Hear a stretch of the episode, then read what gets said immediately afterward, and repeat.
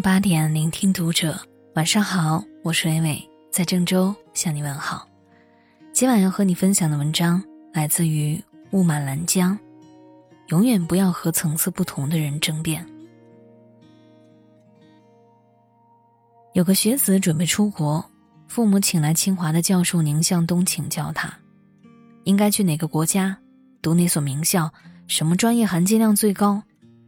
万万没想到，宁教授说：“出国嘛，千万别把上课当回事儿，重要的是旅行、与人接触、交谈，到处去看看。”宁教授说：“听了他的话，可怜的孩子当场就崩溃了，完全不知所措。”宁教授不知道，认知层次不同的人会有交流困难的。有个很出名的故事，说有位妈妈带着未成年的女儿逛街。逛街回来，女儿画了幅陪妈妈逛街。妈妈拿过女儿的画一看，顿时懵了。女儿的画上没有车水马龙，没有高楼大厦，也没有诱人的包包，只有一根又一根奇怪的柱子。女儿画的是什么？妈妈端详半晌，才突然醒过神来。女儿画的是一条条人腿。原来女儿年幼，个头特矮。被母亲牵着手走在街上，根本看不到成年人看到的商厦车流，他看到的只是无数条成年人的大腿，摆来动去，遮住视线。认知高度不同的人看到的世界是不一样的。我小时候曾经在很穷的乡下生活，每年村子里面都要分红薯，把红薯归拢成一堆堆的，看似差不多，但又好像有区别。所以，为了公平起见，全村人抓阄，抓到哪堆算哪堆。有个村民抓到了六号，另一个村民也抓到了六号，咋弄出来两个六号呢？其实这两个村民，一个是六号，另一个是九号。问题是六号堆明显大于九号，所以两个村民都说自己是六号，寸步不让。争执、吵闹、动手厮打，闹到村支书面前。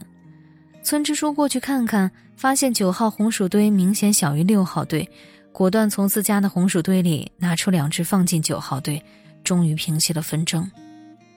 然后村支书冷笑道：“这俩夯货，也就是一只红薯的出息了。”很多年后，果然那两户争着红薯的人家，一户门楣破败，一贫如洗；另一户家徒四壁，空无所有。人类的认知好似一个巨大的天坑，呈漏斗态势排布，越往下所见越少，机会越少，越是感受到社会不公，愤怒无比；越往上所见越多，机会越多，越是感觉世界美丽，风光无限。下愚莫揣上智，泥陷于认知漏斗底部的人，看不到上层认知的风景，根本听不懂认知更豁达的人在说些什么。所以，清华大学的宁向东教授教导那些出国的孩子别拿上课当回事儿，那孩子就蒙圈了。我们可以把认知漏斗做个解析，大概分为九个层级。第一层最底端，只知好恶，这是婴儿时态的人类，饿了就吃，不分场合；撑了就拉，不分地点。这也是极端情绪化的一族，认知不足的困扰让他们总是陷入窘态。却找不到解决的办法，比如说电视剧《人民的名义》当中有个大风厂职工王文革，他本是个受害者，因为股权被贪官和奸商合伙弄走而陷入狂怒，拿刀架在无辜老干部陈岩石的脖子上，结果和贪官们一起入狱。现实中有许多这样的人，一生也走不出自己的情绪，所谓维权，多不过是孤注一掷的情绪宣泄。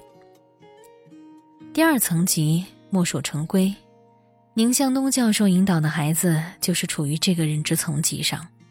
这孩子根本就不明白，书本上的东西并不重要，重要的是你的见识与认识。之所以爹妈送你出国，不是让你读书，而是让你成人，是让你认识普遍的人性、普遍的社会规律，并于不同社会的差异性中获得更具价值性的认知。第三层级。认识到规矩的局限性，最守规矩的孩子也是学校里最省心、懂事、听话的孩子。但这类孩子进入社会多半会遭遇挫折、失败，因为这类孩子只是因为恐惧而不敢乱说乱动。等到你知道许多所谓的规矩不过是成年社会出于省心而承袭的惯性，才能从恐惧中走出来。从这里有条隐秘的贫富分界线，过于情绪化的人、墨守成规的人、满心恐惧的人，都会感受到极大的生存压力，必须继续上行才能突破。第四层级，明是非之大体。学习规矩、乖巧听话，这是对幼儿的要求。到了少年时代，孩子们的行动能力提升，就要明是非，知道有些事儿不能做，有些话不能说，就是尊奉社会的主流价值观，哪怕这个价值观完全不对路子，但却是维系社会运转的唯一体系。所以，这是个血性方刚、努力向世界证明自我的过程。但如果不能超越这个阶段，就无法突破自我。第五层级，认识到是非的局限性。这个阶段的人知道了人类社会是发展变化的，有些看似牢不可破的金科玉律，会随着历史的发展而变得落伍淘汰。这时候的人开始思考，开始行动，开始接受一个不确定的世界，从此不再固执，不再执拗，知道了每个人眼里的世界不同，知道每个人的认知与价值体系完全不同，从此变得温和起来。不发脾气，不闹情绪，生存处境开始改变。第六层级，认识到现实资源的有限性。什么叫现实资源的有限性？就好比我小时在乡村里分红薯，红薯的数量有限，你多拿走一个，我这边就少了一个。无论这些红薯怎么分配，都是绝对的不公平。按人口分，家里壮劳力多的人不干。按劳动贡献来分，贫弱之家就有可能被饿到。人类社会的一切愤怒、冲突、怨气与对抗，都来源于资源的匮乏。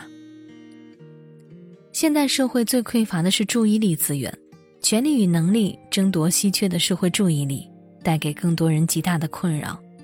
在这里有条不可见的生存线，处于这个层级的人士是具有着一定生存能力的人。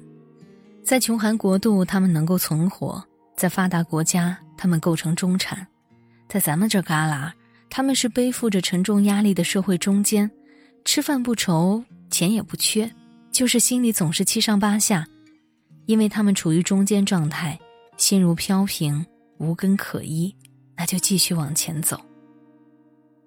第七层级，认识到人的发展性。什么叫人的发展性呢？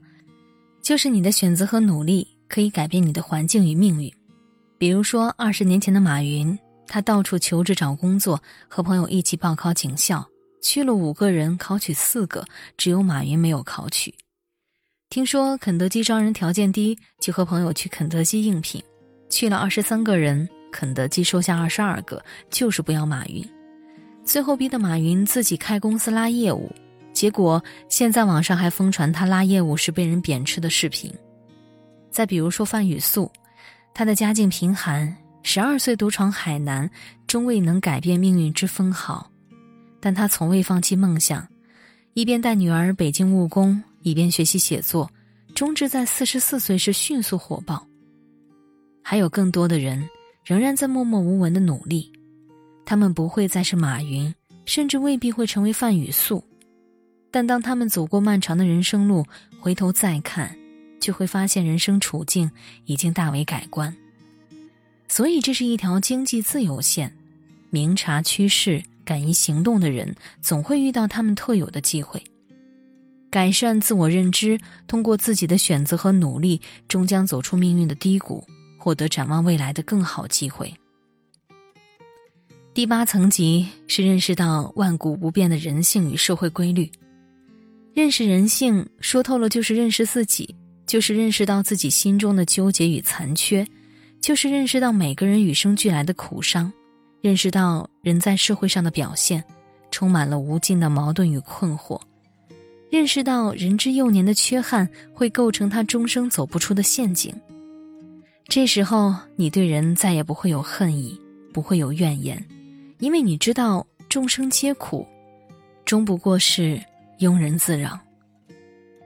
第九层级，认识到人生的至高意义与价值，冲出人性的迷障，就得以以机缘问鼎于智慧奇峰。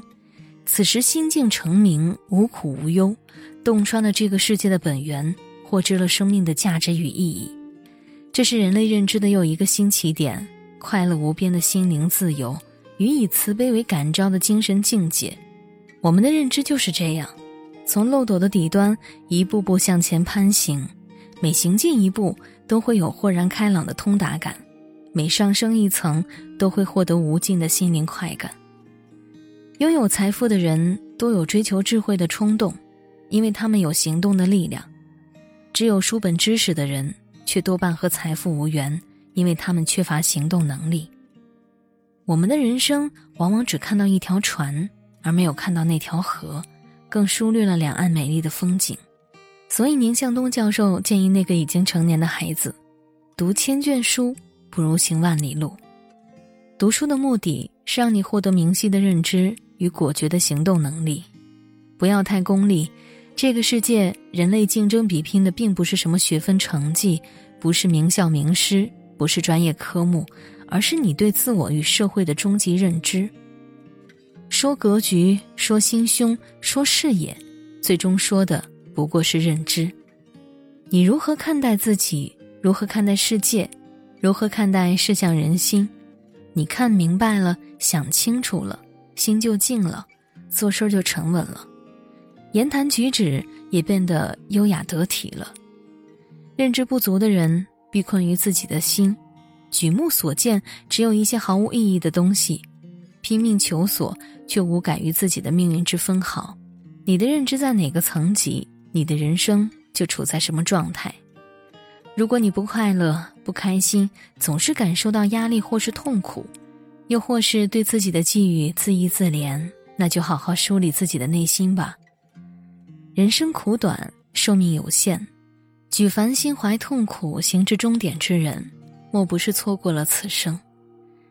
从认真的漏斗里爬出来，不做观天于景的青蛙，而是迎着命运接受自我，于智慧的巅峰看大千纷纭，观落英缤纷。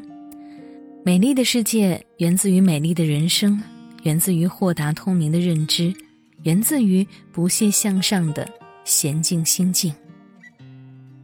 感谢聆听今晚的读者，我是伟伟，我站在原地等你回来。